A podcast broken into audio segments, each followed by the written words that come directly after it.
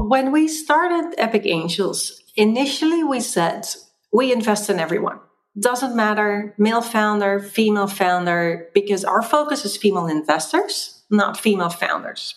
However, what we quickly learned, you put a team of all guys in front of a team of all women, female investors, doesn't go that well.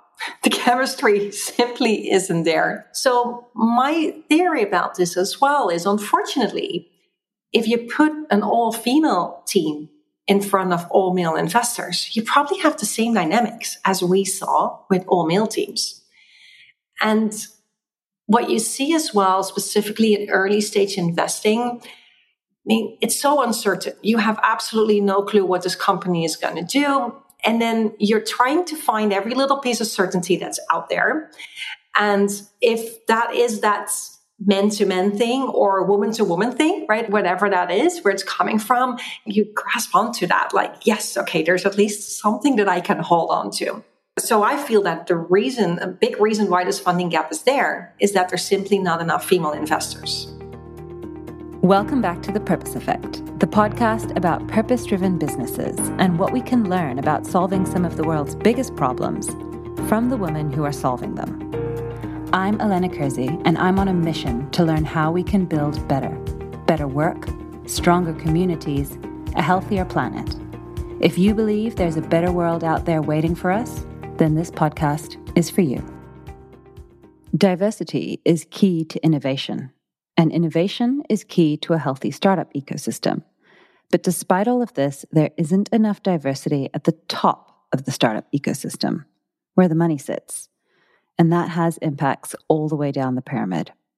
Maaike Doyer started her career as a management consultant, but she's an entrepreneur at heart. And I think the moment in this conversation when I really understood that was when Maaike explained that to her, failure isn't really that big of a deal. It just means something didn't work. And if it didn't work, it's an opportunity to make things better. Maaike left management consulting to start Business Models, Inc., the company that created the Business Model Generation book, and which describes itself as a team of entrepreneurial spirits on a mission to design, build, and grow better businesses. That startup took Maaike from Amsterdam to San Francisco, but then the itch to build and to innovate struck again. Maaike landed in Singapore in the middle of a pandemic, and that entrepreneurial spirit in her set to work on how she could make an impact on the startup scene here in Asia-Pacific. Together with her co-founder Hester, she set up Epic Angels with the aim of diversifying and democratizing angel investment by getting more female investors into the ecosystem. We talk about everything from what she looks for in a founder to how to find opportunities when your back is up against the wall. And we also talk about what female investors bring to the table. I can honestly say that no matter what you do or what you're working on, there's something in this conversation for you. So let's get to our chat with Maaike Doyer, founder of Epic Angels. But before we do, I'm going to pour myself a hug in a mug with a cup of Tea Bird Tea. I love Tea Bird Tea, and not just because the packaging is absolutely beautiful, although it is, or because the tea is organic and comes in biodegradable tea bags, although it does, but because I love the way Tea Bird Tea's founder, Ashley Cotterell, uses her business to support other businesses doing good. Ashley partners with brands and not-for-profits doing good for people and planet because she believes that this is how you build sustainable businesses. And I couldn't agree more. So if you want delicious, healthy, beautifully packaged tea that makes impact, you can get 20% off using the code HUGINAMUG20. I'd recommend the Earl Grey and Orange. It's my favorite. I've been working at Arthur Andersen, Deloitte, PricewaterhouseCoopers. Indeed, they're all the same. I really had a great time, specifically if you're just graduating. I think it's such an amazing learning curve that you get through if you're a consultant, specifically at those large ones. The responsibility that you're getting, the type of industries that you're looking into, it's amazing. I was at the stage where I was in the partner trajectory, so I was up for partnership. And unfortunately, those large companies, they have a fixed vision of what a partner should look like and what a partner should do and not do. And in that whole partner trajectory, they sort of try to fit you in that cookie cutter. I did the latter. I was like, yeah, no, this is just not for me. I felt I got squeezed into something that I wasn't. That wasn't with my beliefs. Actually, a colleague of mine who jumped ship a little earlier, and he's like, hey, I'm on this new thing, business models, want to join? And I said, sure, why not? So that was a good timing. Although my husband definitely played a big role in helping me that push. It was a little scary to leave your comfortable corporate life, because yes, it's a very comfortable life, into this uncertain small enterprise company where you had no clue. We didn't even have an office. We were just three people at that moment. It was a little scary. And my husband rightfully said, like, what do you got to lose, right? If it doesn't work out in 1 or 2 years, you can always go back into the big four. True, right? So I jumped out and I never looked back. I was so happy I made that jump. You know, only afterwards is when you realize that they started to put you in that cookie cutter. When you jump out, you're like, hey, hold on, because the firm was pretty upset, actually, that I left. You're like, oh, but you were as high potential on our list. You're that female partner, because specifically back then, female partners were pretty rare. Yeah. And I was like, why didn't you tell me before? Because the whole reason that I'm leaving is that I'm not getting the freedom, and I'm not getting the freedom to be more entrepreneurial, which was the skill they actually liked about me. But I'm not getting this pay. So if you would have told me, we could have done something together, but they didn't. Do you think they would have given you that space though? Because when you said cookie cutter, there's one thing about freedom to be entrepreneurial, but what about the other freedoms that you might have needed to stay in that role? I was a lawyer, so I have some familiarity with how partnerships work in general. And yes, there could be freedom to be entrepreneurial, but with a very particular mindset. And I wonder if, you know, even had they spoken to you about that earlier, how much of a difference do you think it would have made? Was it really the right track for you? I don't know. I would not be surprised if I would have, but it all depends on like what do they see as entrepreneurial? What do I see as entrepreneurial? Of course, there can be many differences in that. Yeah. And then what was Business Models, Inc., BMI? So BMI, as I said, like, we were just three people, nothing there yet, working on this book called Business Model Generation, being the business model canvas book that a lot of people that are working in, well, actually both corporates and startups might have heard about it. So we were just launching that book. I remember we were saying like, oh, if we can sell 10,000 copies of that book, that's going to be amazing. Well, it turned out to be more than 4 million these days. And basically what we did is we helped corporates how to innovate like startups. Okay. Bring that startup mindset into the business, because what I learned in the big four, I mean, I wrote so many beautiful business plans, but what happens, you present it to the board and then it ends up somewhere in the closet and gathers dust, right? And nothing is really changing. So what we felt with BMI, like we need to do a different approach to consulting. It's not about the consultant doing the work for you. It's the consultant doing the work with you. It's all about like, how can you help the organizations to obtain the right tools, skills, and mindsets to indeed be more innovative, be more entrepreneurial, specifically when it comes to innovation in an organization. In those large organizations, people are a little stuck in their way of working. So we help them to get unstuck by doing it themselves, not by doing it for them, because there's enough consultants that do that already. So that's what we were doing at BMI. And BMI took you from Amsterdam to San Francisco, is that right? Yes, I was the global CFO, and we were working fast on our expansion all over the world. US, we were flying in and out all the time. And we also knew if we're really serious about the US, one of us has to go there. So either the CEO or me. And I was just a lucky one to end up going there with my family situation. My husband quit his job for me. He was working at a large bank. And he quit his job and went with me to San Francisco. And we set up shop there. And was your husband also working in BMI, or he No, he just quit his job and he just tagged along. I mean, yes, in the beginning, he definitely was my support in everything. I found a business partner local in San Francisco. I think that's very important if you expand international, to find someone local on the floor that can be your business partner. So Justin was my business partner there.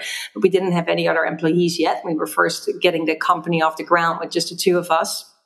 So yeah, then my husband jumped in here and there as well. But that was just more on the side with a couple of things to help me out while he was searching for his next job, because he was still looking for that, definitely in the beginning. What were those early days like? Because the US is a really fast-moving market and you were in the middle of probably the fastest part of it. What was it like? What was that ride like? Was it exciting? Was it scary at times? Well, the first 3 months, 6 months, I would say were amazing. You know, it's really like that honeymoon period. You just arrive and you feel amazing. Like, whoa, yes, right. I made it here to the United States. Everything is exciting. Everything that you run into is new. And you're like, oh, that's so fun. That's so cool. We got amazing projects right from the get-go. We worked for brands like Panasonic, Audi, right? Like really big brands out there, which is super cool, especially when you can do that right from the start, hired our first employees and so on. So that went really well. After 6 months, we got a little bit in a dip. That was also the moment my husband still didn't have a job. San Francisco is really expensive. It's crazy, crazy expensive. And when you go as an entrepreneur, if there's no revenue, there's no income, right? That's of course correlated. So we saw our savings drying up. Business in the beginning, it was really great. And we were just focused on executing those projects instead of further expanding the markets. And I remember after those first 6 months, I looked at my husband like, okay, oh shit. We really, something needs to happen in the next 3 months. Because if it doesn't, we have to go back to Europe. This just simply won't work. We can't sustain this. But I think always in life, when you get into that, oh shit situation where you're like, okay, we're stuck. It really, we have to get out of this. Then something happens always, right? Because there is that sense of urgency. And that's exactly what happened at that moment as well with BMI, right? Because you're like, okay, whatever I did the past 6 months has not led to the results that I anticipated. I was basically doing whatever I did in Europe and copied that in the US, but that simply doesn't work, right? You have to really adjust to the local situation. And those are usually very tiny little things that you don't even realize in the beginning that they're different. But after those 6 months, luckily with my local business partner, we started to get through that and could change it around. And that really helped us to grow very, very fast. I think that's really interesting that sometimes we all need like our backs to be pushed up against the wall a little bit in order to take the next step, and also maybe not spend so long trying to make something that might not be working work. If you believe in that whole kind of test and learn framework, it forces you to be like, okay, we've done the test. Now it's learning. Now we're changing tack a little bit.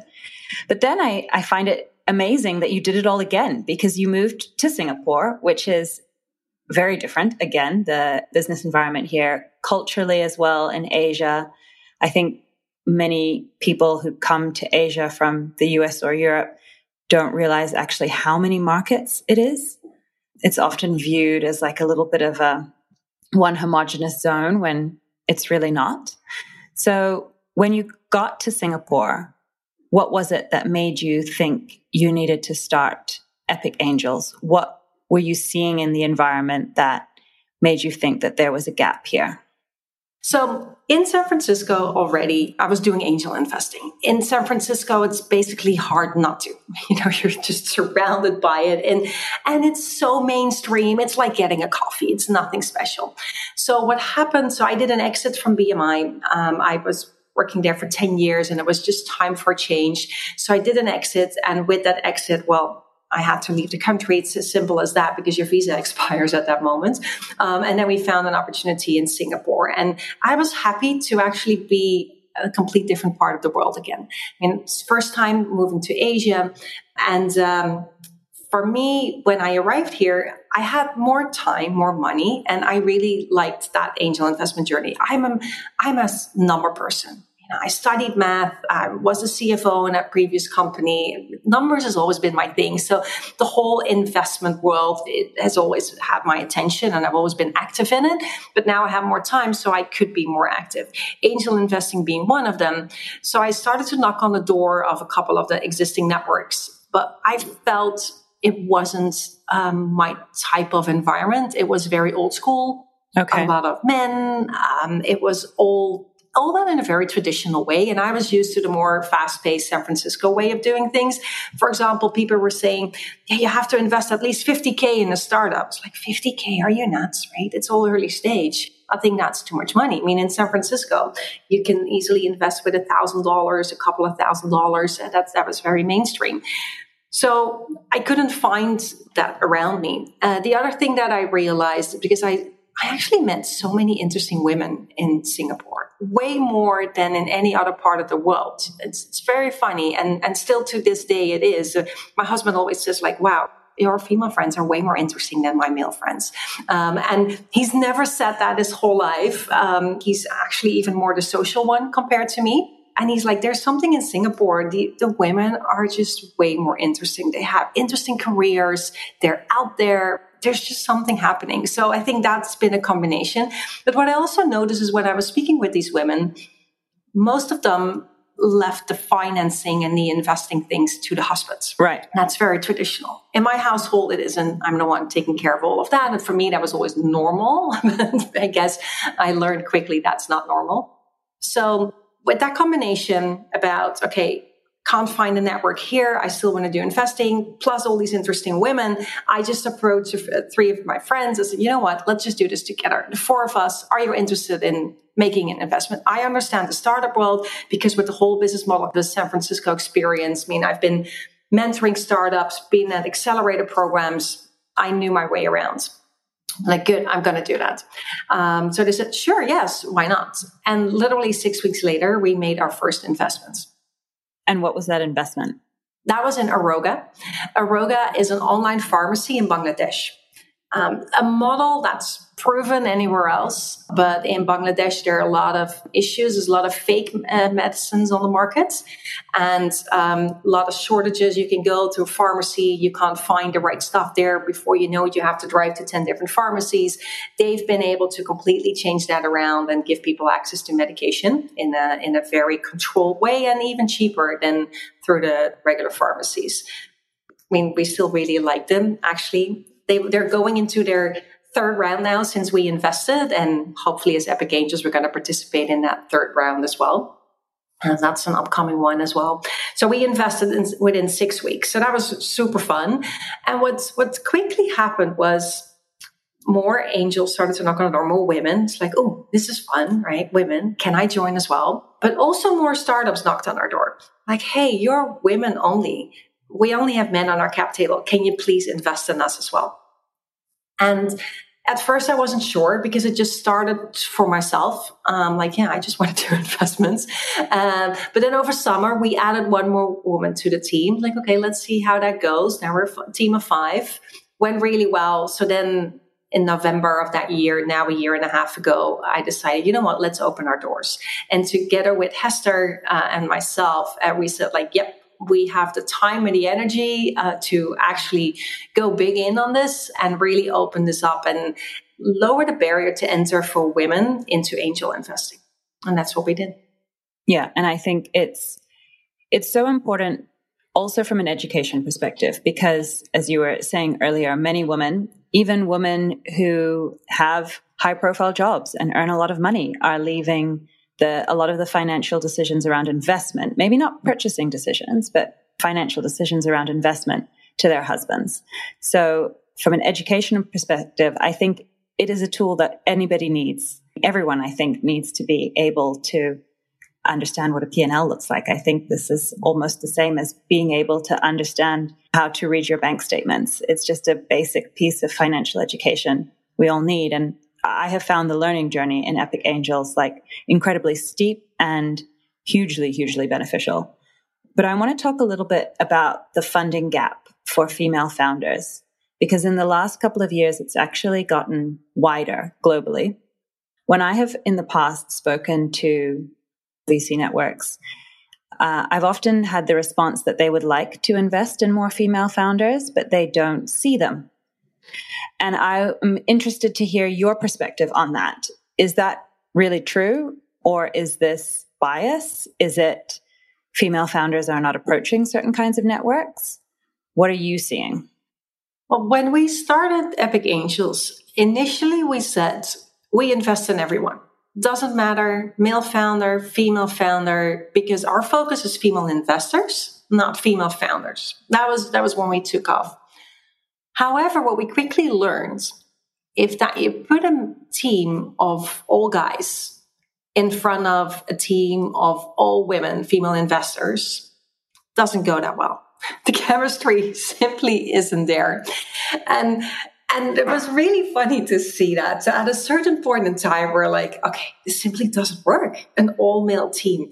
We have to change our investment thesis, our focus, by saying, okay, at least one of those people has to be a woman. Doesn't have to be the founder or the co-founder even, but has to be a decision maker in the company. That's what we really want to see. We want to see that female leadership. And that changed. That really made a huge difference. So my theory about this as well is, unfortunately, if you put an all-female team in front of all male investors, you probably have the same dynamics as we saw with all male teams. And what you see as well, specifically in early stage investing, I mean, it's so uncertain. You have absolutely no clue what this company is going to do. And then you're trying to find every little piece of certainty that's out there. And if that is that man-to-man thing or woman-to-woman thing, right, whatever that is, where it's coming from, you grasp onto that like, yes, okay, there's at least something that I can hold on to. So I feel that a big reason why this funding gap is there is that there's simply not enough female investors. That's my assumption that I have about this. And that's why I'm so keen on growing the female investor base, because we're starting at Epic Angels. People start small, but once you start it, you can grow bigger and you can get further into the whole VC world as an investor. And that's the thing that I really want to increase, because my firm belief is if we get more female investors, more female founders will get the funding that they deserve. And so that's one thing. I think the other part as well is, yes, there's also a lot of bias because there's, even now, since we have that criteria, there has to be female leadership. I mean, we get so many deals every month. I can't choose. I still feel like a kid in a candy store, even though I limited it to only female leadership in whatever shape or form that is. I'm even sometimes wondering, like, what if I would say I've invested in every startup in APAC? It would be really way too many. So I'm actually glad that we narrow it down like this. So I think it's also a matter of focus and keep your eyes open to it, because it's easy to say they're not there. I mean, yes, unfortunately, I see specifically in some cultures, like, for example, I'm pretty active in Vietnam, where I'm part of an accelerator program. This is an accelerator program. Empower is only for female founders. We receive pitch decks. And then I look at the pitch deck and I'm like, hold on, they're just guys in there. So I say to the team in Vietnam, I was like, how does that work? I said, no, there's a female founder here as well. She just doesn't want to be on the pitch. That's interesting. It's a cultural thing as well. And that's, of course, what this program is about, because the men aren't allowed in the accelerator program and the women will be the ones participating. And they will also do all the pitching and everything. But still, traditionally, there you also see it's the men that are putting themselves on the cover and not so much the women. That's interesting. I wonder if that also, you see a similar kind of mentality in other areas. Like, I'm interested if you see any differences between the kinds of businesses that women are founding and the kinds of businesses that men are founding, and different approaches that men and women might have to raising capital. Because I notice anecdotally, women tend to bootstrap more and for longer. Yeah. Is there also an issue that women are trying to find other ways to fund their businesses before they go to equity-based type of funding methods? Or they're founding different kinds of businesses, like businesses which don't need a lot of support in the 0 to 1 phase? I'm not sure about that one. I do think that women indeed in general are more risk averse. I don't like that word. Another way you can say it is risk aware of everything that's happening around them. And that goes as well if you are a founder. It's not just you that you're putting out there. It's also your whole team. So if you are going to rely on funding, that means not only you are relying on funding, your whole team is relying on funding. You feel very responsible because, you need to pay their salaries at the end of the month. So I think in general, what I see is women are maybe a little bit more cautious about that. Like, hold on, right? I have this responsibility and it needs to go well. Maybe I grow a little slower, but then I know it can sustain, and it can sustain in the longer term instead of fast and short, and then that was a big bang, and now it's over. But I think that's a different approach where men tend to go more like, let's go big, and it's all or nothing, right? And where women are like, we have the big ambition. The ambition is definitely the same, but let's take a bit more modest approach in reaching that with a bit more certainty, and then grow as we go.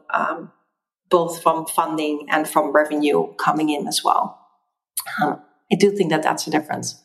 I think from an investor perspective, though, that's not a bad thing, right? To be dealing with a founder who is more risk aware and maybe cautious about the kinds of spending decisions they might be making.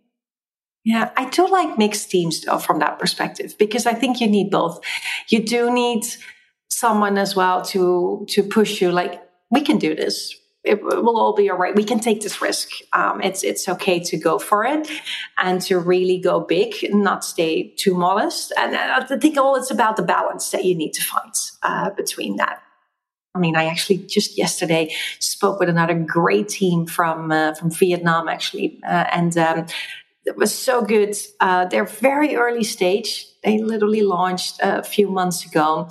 But the team, you could see it, like, yep, they're on it. The guy and the girl, both of them, like, yes, you get it. And they were really helping each other. And I think as a team, again, they're going to get there. I think diversity in any kind of team, right, is valuable, whether that's diversity of gender or diversity of experience, cultural background.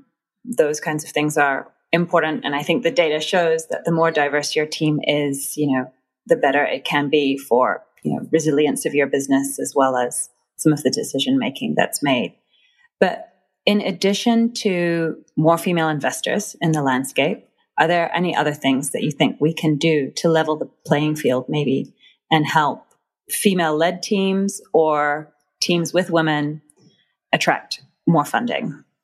I mean, I do think, as female investors, what a lot of the female founders are telling me is, like, we need female investors on board as well. Right now, there's this other company from Pakistan, Sehat Kahani, that we invested in.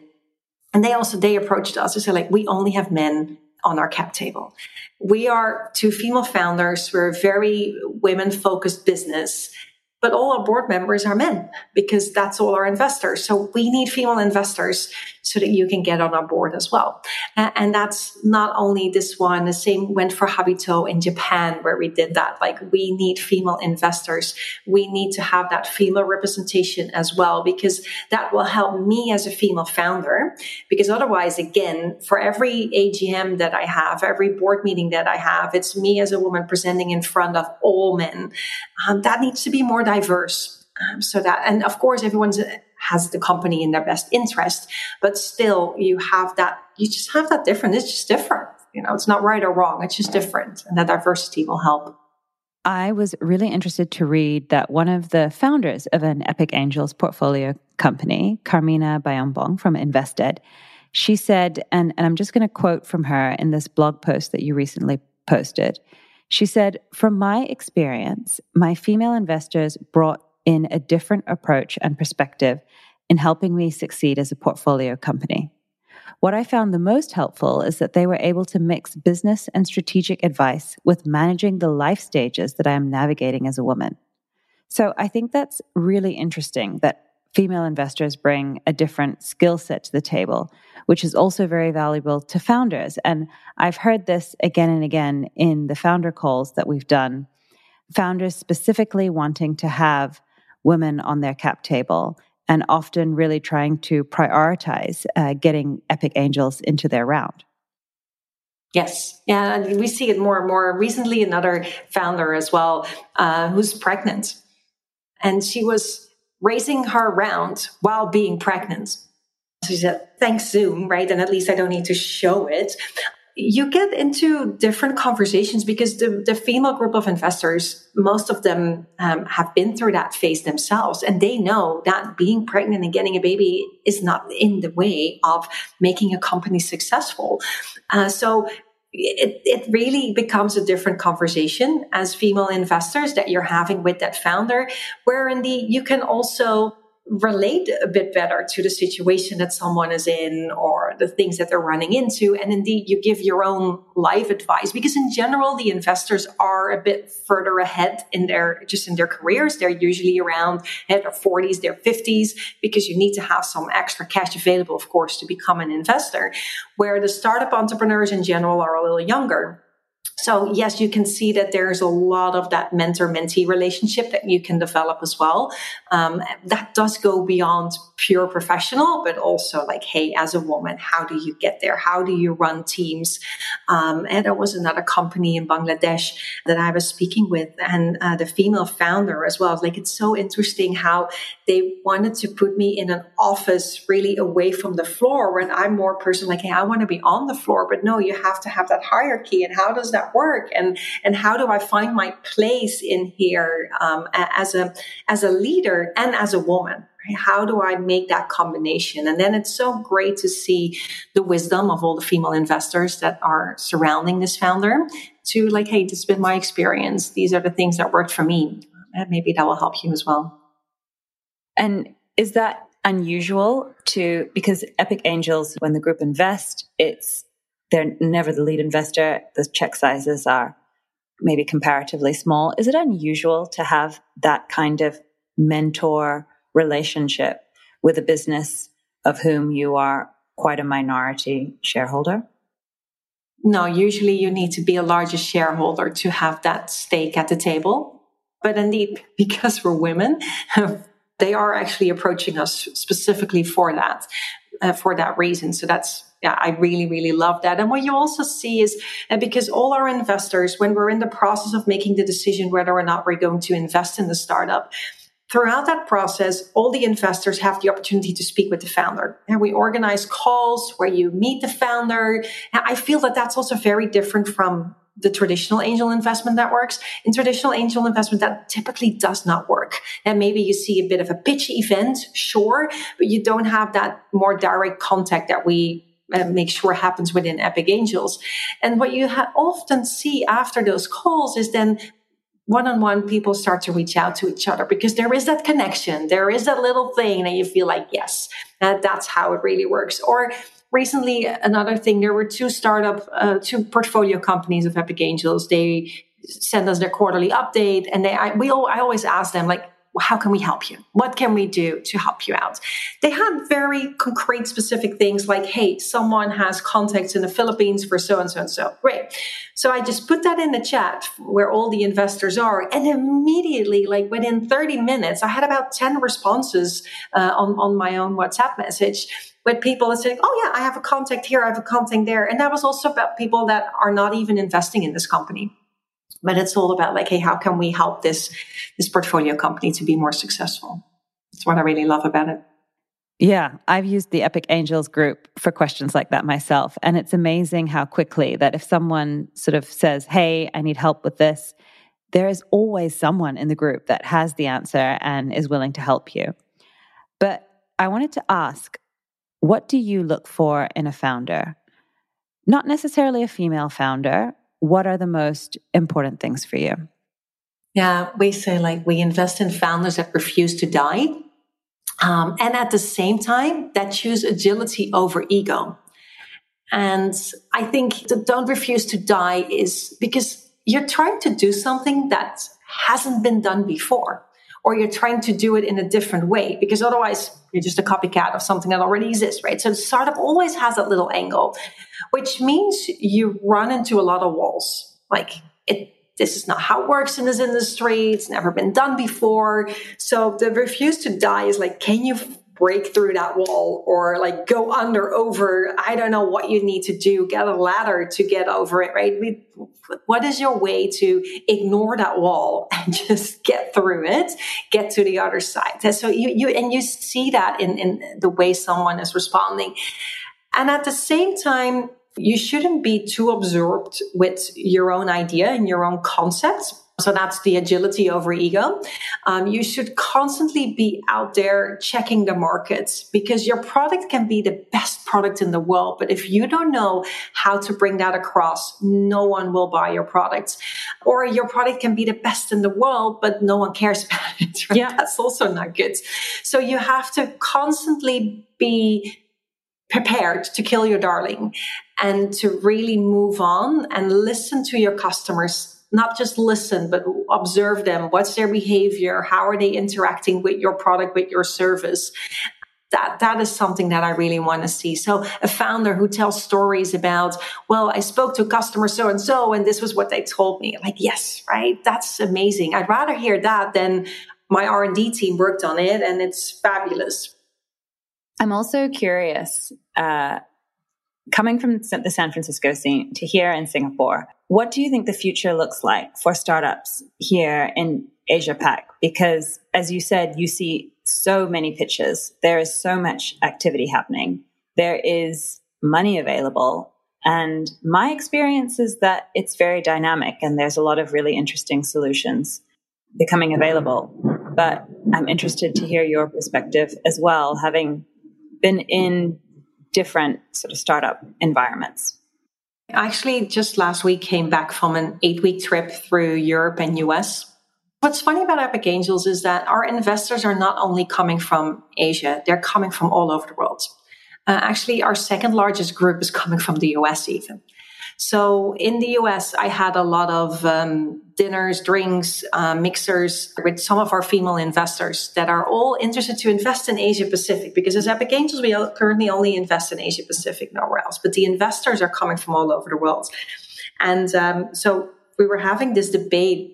What I see in general, Europe is retired. I mean, I'm definitely exaggerating, right? But Europe is retired because people in Europe in general have a really good life. There is barely any poverty. It really barely is.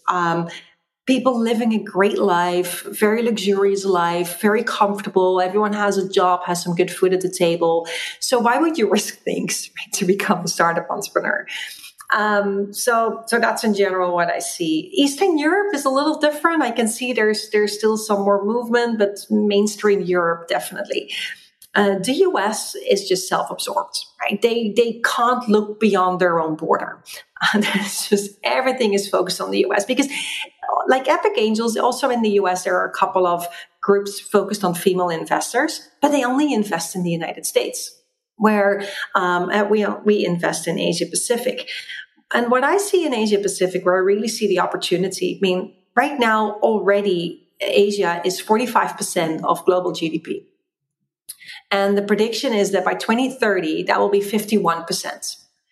Whereas in the US, a lot of the conversations that I've heard were about recession. I mean, I was speaking with a female network, executive network. 60% of their members were currently in transition. That's insane. The whole job market, what I've been seeing there, I've been speaking with quite some folks in the tech industry as well. Here in Asia, no one speaks about that. No one speaks about recession. No one speaks about the anxiety for your job. Everyone is just seeing all this growth potential. Like, how can we be part of this growth? You can see that many countries in Asia Pacific, specifically if you look at Southeast Asia, are entering sort of that middle class segments. So more and more people of the population is entering that middle class. And with that come a lot of the middle class needs that you have. So there's massive opportunity because this middle-class group has money, can actually spend it on things. The infrastructure is there. Definitely the mobile infrastructure is there. So that only enables more economic growth in this region. And I feel that that's what the focus is on in this region. And that's what makes me excited. Like, yes, right. There is that opportunity for growth. And even sometimes it simply is a model that has worked somewhere else where you translated it to the local circumstances, because there always has to be a bit of that translation. You have to be local on the ground for the model to make it work. But then you can make it work and it can really fly. And so I see that there's so much potential in this region. And I think for me, the other reason why I'm so excited about investing in Asia-Pacific is, I mean, if I invest $5,000 in the United States, it's gone the next day. You know, nothing. If I invest $5,000 in Pakistan, in Bangladesh, in Vietnam, and the Philippines, people can maybe work for a year for that salary, right? You can actually make an impact. You can help the economic growth. You can help the organization. They can actually achieve something with $5,000. And so for me, that's another very exciting element, just for me personally as an investor, to invest in Asia Pacific. Yeah, I do have the perspective that here also people are more willing to experiment and innovate in order to get a product that solves a problem to market faster. You know, the flip side of that is we don't also have some of the same regulatory issues that you have in other markets. So, you know, is that a good thing or a bad thing? Really depends case by case basis.